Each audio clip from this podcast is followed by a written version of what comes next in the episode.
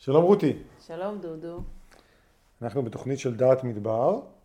אנחנו יושבים בספרייה האזורית במדרשת בן גוריון אה, עם יגאל גרנות. אה, להזכיר לכם, כל התוכניות שלנו נמצאות אה, באתר מדבר.org וגם בספוטיפיי לאחרונה, ואנחנו מאוד נשמח אם תעקבו אחרינו.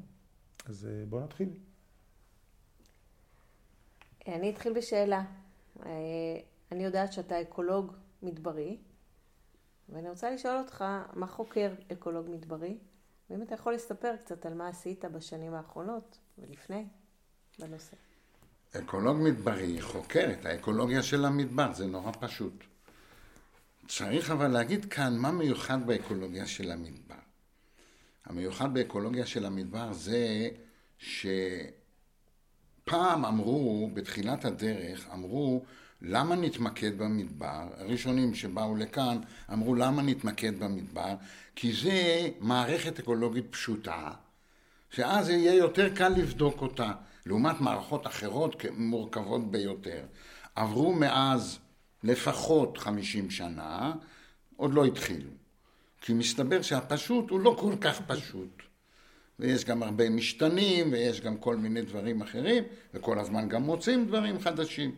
אז הבעיה העיקרית היא איך יצור חי, לא חשוב אם זה צמח, או בעל חיים, או בן אדם, מסתגל לתנאים של המדבר.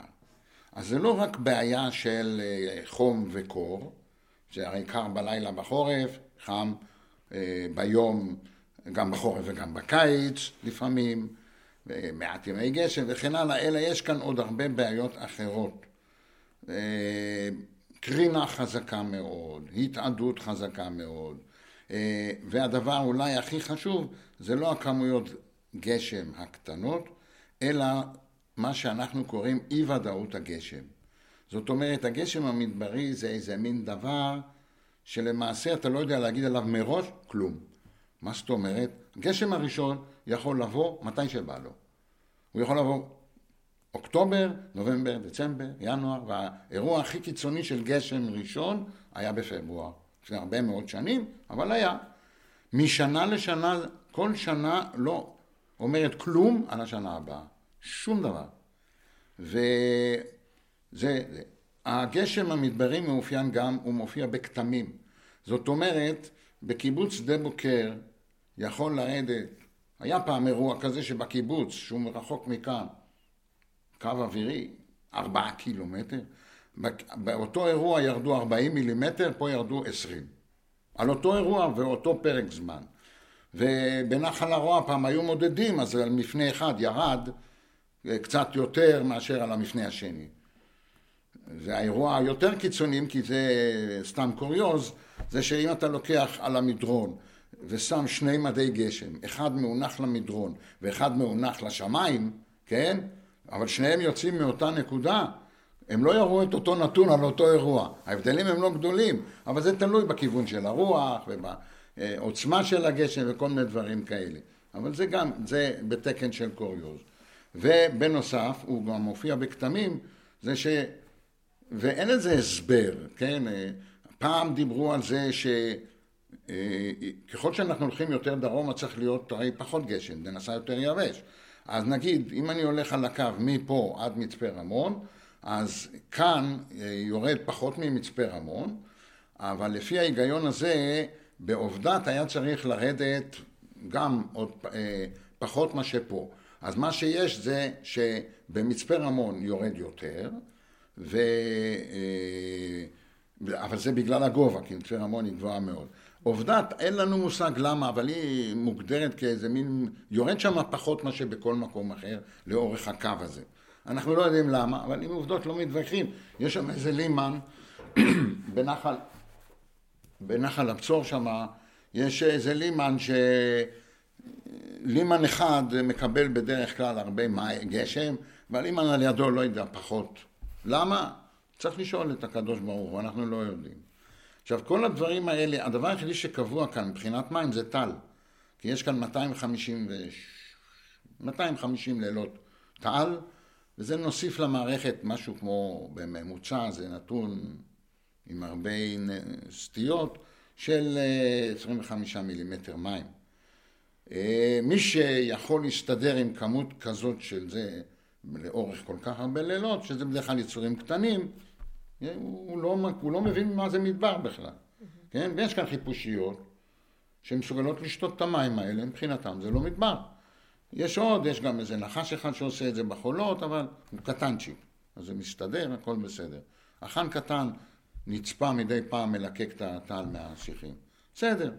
עכשיו, אה, כל הדברים האלה ביחד יוצרים מערכת שקשה מאוד להסתדר בה.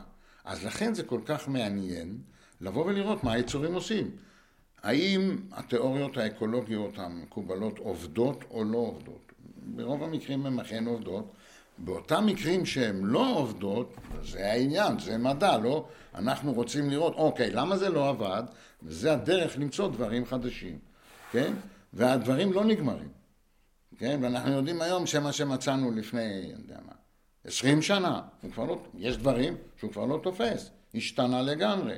ואם למשל, אה, היה, יש לנו את הנושא של שינויי אקלים עכשיו, איך זה משפיע? אף אחד לא יודע. ואנחנו עכשיו, הנה, אז יש לנו מה לבדוק, ואז אנחנו בודקים, ועכשיו אנחנו פה דווקא עם תלמידה בתיכון, עבודת גמר, בדיוק על הנושא הזה. למה? אבא שלה היה תלמיד באותו בית ספר, עשה אצלי עבודה על אותו דבר לפני 35 שנים, ונוצרה הזדמנות פז, כי היא באה ואמרה היא רוצה להמשיך. אז מה ההזדמנות? אתה יכול לקחת את אותה, אותו שטח, אותו תא שטח, הכל אותו דבר, ולראות מה היה עם האוכלוסייה הזאת לפני 35 שנה, מה יש היום כשבדרך יש לנו את הירידה המצטברת בכמויות הגשם, לאורך זמן. וגם את זה כבר הראינו, ובנוסף, השתנה גם המזון של היצור שאנחנו בודקים, כי המזון העיקרי שלו היה אותם איזופודים, האורי כדורי הזה, והם נעלמו. אז עכשיו אנחנו רוצים לראות מה קורה לעקרב הנחמד הזה, שהוא הטורף הזה. ואכן יש כבר דברים שאף אחד עוד לא ראה, ופתאום אתה רואה מה זה אומר שינויי אקלים. אנחנו יודעים שהם משפיעים גם על דברים אחרים. חברת הצומח כאן השתנתה לחלוטין, כן? אם פותחים את הספר של אבינועם דנין שדיבר על אה, חברת הצומח פה, גם באזור הזה, אתה תמצא שהיא כללה איקס צמחים. היום אותה חברה, אותו מקום, חברה אחרת, היא הפכה להיות חברה רק של מין אחד, של אה, שיחים או שיח, כן? אה, אני לא מדבר על חד שנתיים, שגם שם יש שינויים לא קטנים, אבל זה עוד לא פורסם בכלל. אינשאללה, כשאני אגמור, אני אסתכל על זה גם, אז נפרסם את זה מתישהו. הבטחתי את זה למישהו. ש... מה, מה זה כל כך משנה לנו שמשתנה הצמחייה, משתנים הבעלי חיים? אוקיי, אז השתנו. מה זה כל כך... את שוכחת שיש כאן גם בני אדם. בואי נגיד שהנושא של מחקר טהור לא מעניין אף אחד, חוץ מהחוקר. שהוא נסע מזה מאסטר, פרופסור, דוקטור, זה, התקדם וזה. אבל אה, אותנו כנראה מעניינים בני האדם. תארי לך, למשל, ששינוי אקלים כזה אה, משפיע גם על החקלאות. כאן, שהיא לא דבר פשוט, יש לך בעיה של המלאכה, כן?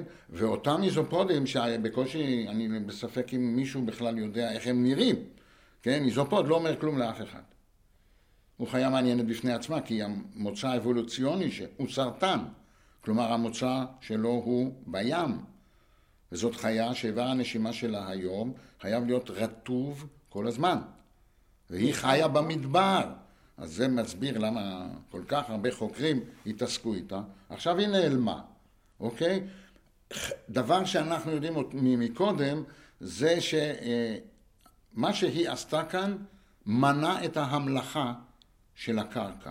היא, היא חיה במחילות והיא אוכלת קרקע. אין לה שום כלי חפירה. הכלי חפירה היחידי שלה זה לחפור את המחילה ואז היא אוכלת גם את הקרקע. עכשיו, מה יש לאכול בקרקע? כלום. יש את החומר האורגני של חזזיות, אצות חטאיות שנמצא למעלה כקרום, וחומר אורגני אחר, מת או חי, שנמצא גם בתוך השכבות העליונות של הקרקע. אז מה שהיא עושה, היא אוכלת אדמה, לוקחת מזה את החומר האורגני לצ... כמו, כמזון, ואת השאר היא מוציאה החוצה בצורת גללים, כן? שהם מאוד מאוד טיפוסיים, זה עוד קוריוז, זה היצור היחידי בעולם, אתם יסלחו לי על הביטוי הלא אקדמי, שמחרבן קוביות. כל גלל שם הוא בצורה של קובייה, אה, סליחה, תיבה מדויקת. קטנה אמנם, אבל תיבה שבנויה מחול, מאדמה בעצם, כן? והם אם ככה אוכלים למטה, אבל את הגללים הם אחר כך מוציאים ושמים למעלה. ואז בא שיטפון, או אז החורף, הגשם, והמים לוקחים את הקרקע הזאת שהוציא מלמטה, שהיא מלוכה, החוצה, וזה הוציא את הקרקע המלוכה החוצה מהמערכת, ועם הזמן נוצר אדמה חדשה, כן? כלומר, היא שומרת כאן את המערכת, הם שמרו כאן באופן טבעי את המערכת מפני התמלכות. כי בגלל שיש מעט גשם, המלח הולך ומצטבר כל הזמן. אבל אם אין איזופודים, אה, ושום דבר לא ישתנה, והם לא יחזרו נגיד לכאן, בעוד איקס שנים, אנחנו לא יודעים להגיד כמה, המליחות תהיה כזאת ששום דבר לא יוכל לגדול כאן. גם לא, ולקיבוץ יש אדמות כאן, כן? אז זה דבר שכן משפיע. כמו כן, אנחנו יודעים, וזו הייתה אחת המטרות העיקריות של הקמת המכון לחקר המדבר, זה הנושא הזה של איך לאפשר חיים לאדם במדבר. ואם אומרים לנו שאו-טו-טו הולך להיות יותר חם, עוד גם ממה שהיה, אז איך תבנה את הבית שלך, כן? וגם על זה עושים כאן עבודות. אני שואלת אבל על הצמחים, אוקיי. בצמחים, אז אני אומר, היות ויש כאן היום הרבה חקלאות, והיות ואנחנו יודעים שבעבר האדם כן ידע לעשות כאן חקלאות, בלי האמצעים הטכנולוגיים שיש לנו, אז מאוד חשוב ומעניין, ואכן עשו את זה, לבדוק את החקלאות הקדומה שהייתה כאן, שקוראים לה במרכאות החקלאות הנבטית. זה לא בדיוק נבטי, אבל זה לא משנה. זה, יש לזה קשר כזה או אחר לנבטים. ומה שהם עשו כאן על המדרונות היה דבר שלא את כולו אנחנו עוד מבינים, אבל ממה שאנחנו כבר כן מבינים, אנחנו יודעים שהאנשים האלה היו גאונים לא קטנים. ועשו כאן דברים יפים מאוד. ולגדל על 100 מילימטר גשם, בהנחה שזה מה שהיה. בואי נגיד היה קצת יותר, היה 150, אבל האופי היה מדברי. כן? במצב הזה לגדל ולעשות חקלאות בלי צינורות השקיה או בלי מקור גדול למים אה, זה מסובך והם מצאו פתרון איך לעשות את זה. הם פשוט ניצלו את מי הנגר, ש... את מי הנגר שזרמו על הדרכים מאוד מתוחכמות ומאוד יפות איך לנצל את מי הנגר שזרמו על המדרונות. וגם אנחנו מכירים אה, כל מיני שכלולים שקרו עם הזמן. התהליך הזה נמשך עד אה, סוף התקופה הערבית המוקדמת. בואו נעזוב את ההגדרות האלה, נגיד, עד כמה שאנחנו יודעים, התהליך, החקלאות הזאת ננטשה, כנראה גם בגלל ירידה בכמויות הגשם, אה, בסוף המאה העשירית לספירה. ומאז בעצם כחמש מאות שנה כנראה אפילו בדואים לא היו כאן, נוודים הכוונה, לאו דווקא.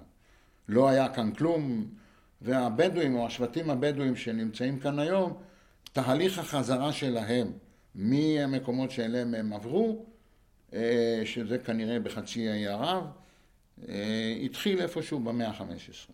יש כאלה אומרים במאה ה-17, לא נלך לרב. בשביל העניין הזה. זאת אומרת, חשוב מאוד לאדם גם. בואי לא נשכח עוד כמה דברים. אה, אם יש בעיה לצומח, וזה הופך להיות, ניקח את העובדה רק שזה הפך להיות חברה חד-מינית. המטעים שלנו כאן צריכים האבקה. אם יש רק סוג אחד, אה, מין אחד של צמח, אז זה אומר גם שהמאביקים יהיו רק למין אחד. זה מקטין את אוכלוסיית המאביקים. מאיפה ייקחו מאביקים שם לחקלאות שלנו? אז נכון, לחקלאות בחממות מצאו איזה פתרון. מרבים את דבורת הבומבוס ומשתמשים בה אה, עם כוורות כאלה בתוך החממות. אבל במטעי זיתים, טוב, די, זה לא בדיוק אותו דבר, אבל אה, עדיין יש בעיה גם של מאביקים, כן? שהיא בעיה כללית, נכון, לא רק למדבר, אבל במדבר היא עוד יותר קיצונית בגלל מה שאמרנו עכשיו, כן? אם כל הצמחים כאן יהיו חברה של מין אחד בלבד, אז גם העניין הזה של האבקה, שצריך אותה לחקלאות, הולך. וזה לא דברים יחידים, כן? לא רק המלאכה, יש עוד לא מעט דברים שאת חלקם או את רובם בודקים כאן במכון, והם קשורים בדיוק לעניינים האלה, ויוצאים מתוך השיקולים האלה. יש משהו שאתה יכול לספר לנו על, על כך שהטכנולוגיה החדשה לומדת מטכנולוגיה של הקדמונים או של צמחים או בעלי חיים? משהו שמחבר בין היום לפעם? אני יכול להגיד לך שדוגמה היא עדיין לא מיושמת, אבל היא בדרך. של... יש צמח שנקרא זוגן השיח. הוא הצמח היובשני ביותר שיש. והוא רב שנתי. והפטנטים שלו, איך להסתדר עם המדבר, הם היו משאת נפשם של הרבה חוקרים. כרגע מה שהחידוש שהיה, לכאורה מצאו כבר את הכל, זה הלכו לבדוק את האפיגנטיקה שלו, כלומר המערכת בתוך התא שמתווכת במרכאות בין הסביבה החיצונית לבין הגנום. כלומר, המערכת הזאת, בהתאם לשינוי הסביבתי, אומרת לגנום, תדליק את הגן הזה, תכבה את הגן ההוא. הגן הזה יכול להיות קשור לתופעה של הקיץ, והגן ההוא לתופעה של הופעת הגשם וכן הלאה. את המערכת הזאת, אם אתה תדע את הפרטים שלה, תוכל, מבחינה גנטית, כן? מבחינת החומרים הכימיים שבונים אותה, ואם תמצא אותה על כל נתיביה, אתה יכול לקחת אותה, והיום זה עושים דברים כאלה, להעתיק אותה ולנטוע אותה כמו שהיא לתוך צמח אה, תרבותי, נגיד חיטה, חיטה עומד לא עמידה ליובש, אבל אם ניקח את המנגנון הזה, אם נצליח לקחת את המנגנון הזה למשל, להכניס אותו לתוך הגנום של החיטה, אפשר יהיה לגדל חיטה כאן בכיף, בלי שום בעיה בכלל ובלי השקעה. זה דוגמה. יש עוד לא מעט דברים, כן? אתה, בדרכים דומות אפשר לפתח זרעים של, שיתאימו למקום הזה.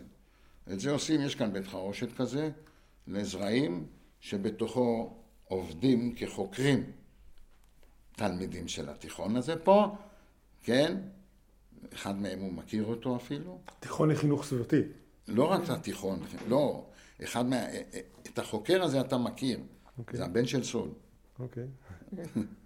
והוא היום דוקטור לטיפוח זרעים, והוא עובד כאן, יש בית חרושת ג'נסיס שנמצא על יד, אה, שם על יד אשלים, והוא היום, זה מה שהוא עושה. עכשיו, בין השאר, יש לא מעט מדינות מדבריות שמכון לחקר המדבר ייצא אליהם ידע שיעזור להם איך לפתח אה, חקלאות כזאת מדברית. בשנות ה-80 כבר אה, היה כאן מחקר גדול של פרופסור משה שחק יחד עם גרמנים, פרופסורים גרמנים, וזה נדמה לי היה במימון של קק"ל, שהם לפתח, לקחת את החקלאות ההיא של הנגר העילי ולראות איך אני היום הופך אותה לשיטה מודרנית לארצות כאלה כדי שאנחנו נייצא את זה לשם. והשיא היה כזה, היות ואנחנו לא בקשרים הכי טובים עם מדינות ערב, שזה מדינות אה, אה, מדבריות ברובן, אה, מדינות המפרץ וכן הלאה, אז היה השוק האירופי המשותף, שלח סטודנט יהודי הולנדי, הוא עשה את הדוקטורט פה, בשנות ה-80, עשה את הדוקטורט פה על זה, ואז השוק האירופי, אחרי שהוא סיים, לקח אותו ושלח אותו כמומחה להעביר את השיטות האלה למדינות הערביות. יש לו אזרחות הולנדית, אז אין בעיה. כן? הוא ישב כאן כמה שנים, בחור נחמד מאוד, ואיפה הוא היום אני כבר לא יודע, זה היה בשנות ה-80, זה היה מזמן. אלה כמה דוגמאות שעלו לי הרגע בראש, יש עוד לא מעט פטנטים כאלה, חלק, רובם הגדול זה מה שיוצא מהמכון, או שאנשים כאן, אני יודע מה, מוצאים דברים כאלה. יש הרבה מאוד ידע מדברי שיש לנו לייצא, זאת אומרת כמדינה. כן, המכון עושה את זה, בוודאי. הדוגמה הכי טובה זה באמת איך לגדל דגים במדבר. כן? יושב כאן חוקר שהוא עשה מחקר והוא אה, פיתח דרך לגדל דגים לגידול מסחרי, אם למאכל ואם לנוי ואם לדברים אחרים, בתוך מכלים. עכשיו, מה הבעיה? הבעיה היא שאני רוצה לנצל את זה שאני במדבר, אני רוצה לנצל את זה אבל גם שאין לי מים. כלומר, אני צריך להשתמש בכמויות קטנות של מים ולהגיע לאותן תוצאות. איך עושים את זה? מנצל את אנרגיית השמש, נגיד לייצור חשמל, ומי שינהל את העסק יהיה מחשב, שיקח את החשמל מה... אה, זה. מה שהוא עשה במחקר, הוא לקח טנקים, אה, מילא אותם במים, והמחקר היה לבדוק כמה אה, מזון וכמה, זה אני, וכמה מים אני צריך לשים וכמה חמצן אני צריך לשים כדי שבתנאים הכי מינימליים של השקעה אני אקבל יבול מקסימלי באופן מסחרי. העסק הצליח והוא מכר את הפטנט הזה, אני מניח, ליישובים של פתחת ניצנה שהיום מתקיימים מזה יפה מאוד ואני מניח שבסופו של דבר זה גם יצא החוצה. טכנולוגיה שהתעסקו עם אצות, שחד-תאיות, הן ירוקות, הן עושות פוטוסינתזה, אבל הן חיות בתוך מים, והאצות האלה, הן פה פיתחו שיטות לעשות בדיוק אותו דבר. במכלים, עם מינימום מים, מינימום השקעה, לקבל יבול, שיהיה לו גם ערך כלכלי. את הטכנולוגיה הזאת מכרו בזמנו לכור, כור פתחה מפעל בעין יהב, אבל היות וזה היה מפעל הסתדרותי זה לא בדיוק הצליח, ואז מכרו את זה למישהו באילת, באילת הקימו מפעל, אחר כך אה, מכרו שם את זה ליפנים. היפנים באו ואמרו לישראלים ככה, תקשיבו טוב, אין לנו בעיה. מי שרוצה, ייקח את הפיצויים וילך אם הוא לא מסוגל לעבוד כמו היפנים. והם פתחו מפעל שמצליח יפה מאוד.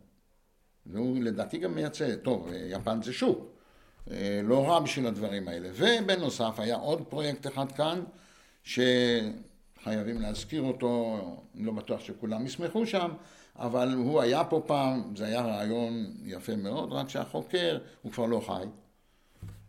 אה, דן פורט קראו לו, דוקטור דן פורט, והדוד הזה בא עם רעיון כזה.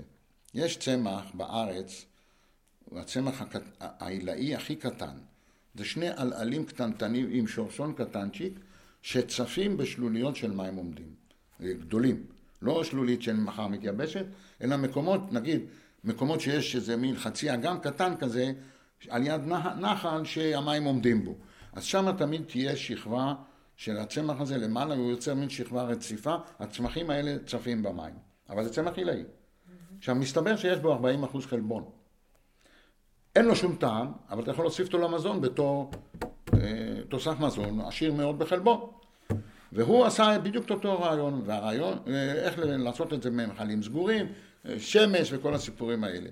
והיה לו גם רעיון עוד יותר מפואר, רק שזה, המחקר ההוא שלא בטובתנו אולי, נגמר מסיבות שקשורות לנושא מלחמות יהודים, אז נעזוב את זה, אבל הרעיון שם היה שנעשה ככה, הם אמרנו עשירים מאוד בחלבון, כלומר עשירים בחנקן. אה, נקח דגים שהם אוכלים את הצמח הזה. הם יאכלו את הצמח והם יחרבנו. משם הצמח יוכל לקבל חנקן. וככה אנחנו יוצרים מערכת שכאילו תפרנס את עצמה.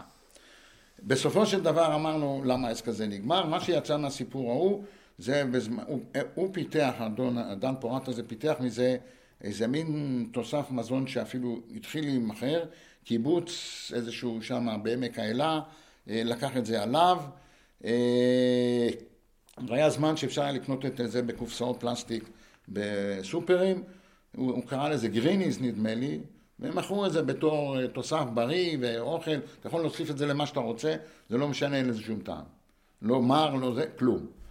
אה, זה גם נגמר מסיבות שנעזוב אותם בצד של מלחמות יהודים, אה, ואחרי זה גם הבחור הזה הלך לעולם שכולו טוב, אבל זה היה רעיון שבסופו של דבר אני חושב שיגיעו אליו עוד פעם. זה רק דוגמאות אה, בודדות, כן? היה עוד דבר פה שאולי אפילו קיבל פרס ישראל, יואל דה מלאך, זיכרונו לברכה, כן? הוא פיתח, זה לא היה כאן, זה היה במו"פ של המועצה, הוא פיתח דרך איך לגדל עגבניות שגדלות על מים מליחים, שזה עוד פטנט שעוד מעט אה, נדבר עליו, כי זה פטנט חשוב מאוד. אה, והעגבניות שהאלה שגדלות על מים מליחים, בגלל שהן צריכות אה, להילחם נגד עודף יותר מלח, הן נעשות יותר מתוקות. וזה הביא לייצור של עגבניה חדשה שנקראת דזרט סוויט, שלא משתלם למכור אותה בארץ, רק בחו"ל. ועל זה הוא קיבל פרס ישראל, וזה מזכיר באמת את המאגר המים המאובנים שנמצא פה מתחת לאדמה, מאגר אדיר ממדים של מים מליחים, לא מלוכים, מליחים. מים מליחים זה משהו כמו אלף, אלף מאתיים מיליגרם מלח או כלור בליטר, בליטר מים. מי ברז זה 400, מי ים 4,000. מי ים המלח, פעם שמעתי 40 אלף, אני לא יודע אם זה נכון. אבל... מה? אני יודעת על 33 אחוז. שזה בעצם אותו דבר. זה אותו דבר, כן. אם אני מבין נכון. 3 אחוז ים תיכון. בסדר, אוקיי. עכשיו, אה, זה נשמע לי מספר אסטרונומי. בסדר. עכשיו, והמים האלה, היה רעיון כאן לראות אם אפשר לנצל אותם, כי הם, לא, לא קשה להוציא אותם מהאדמה, הם לא בעומקים... אה, הראשון שמצא את הרעיון ואת המאגר היה פרופסור אה, אריה איסר, שחי כאן הרבה שנים, והקידוח הראשון שעשו למאגר הזה הוא כאן למטה בתוך נחל צין, הקידוח השורק, כי טבע שם זה שורק, יש שם צינור, החורים שלו, הרוח עוברת, שומעים כאילו הוא שורק, והעומק של הקידוח הזה כל הזמן מצטמצם, כי כל מדריך שעובר שם, הוא זורק אבן כדי לבדוק את העומק. אז היום כבר העומק הצטמצם. אה, והמאגר הזה היום יש לו הרבה מאוד שימושים, כולל, זה אבסורד, מועצה אזורית רמת נגב המדברית מספקת גם מי שתייה לתל אביב. יש מפעל על יד ניצנה שהוא אה, קצת מוציא, מוריד את רמת המליחות, אבל אתה לא צריך להשקיע מי יודע מה, כי זה לא להוריד את זה ממי ים, אלא להוריד את זה מה-1200 הזה, שזה מים מליחים, למי ברז. ומשווק את המים האלה לתל אביב. אה, בנוסף גם, אה, אחרי יואל דה מלאך, המשיכו, היום מגדלים פה גם זיתים על המים האלה. ובנוסף היה עוד רעיון שהמים האלה יעבדו כמה וכמה פעמים.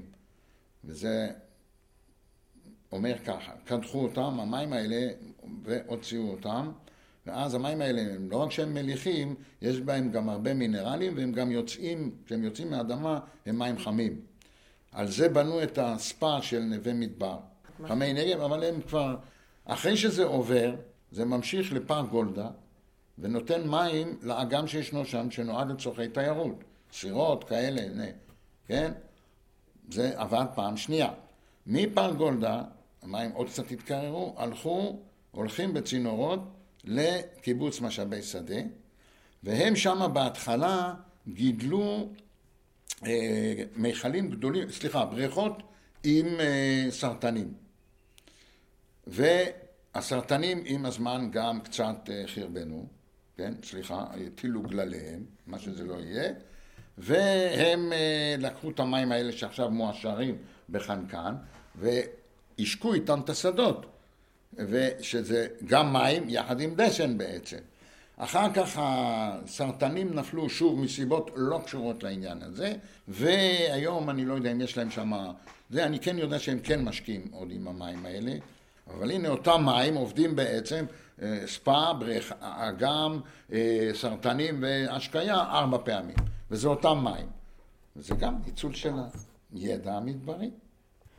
טוב, מרתק. אנחנו צריכים לסיים, אבל אה, אין סוף למידע לשמוע ממך איזה דברים מדהימים קורים פה. קורים, כן. זה נכון. כל הזמן. תודה רבה. טוב, תודה רבה יגאל.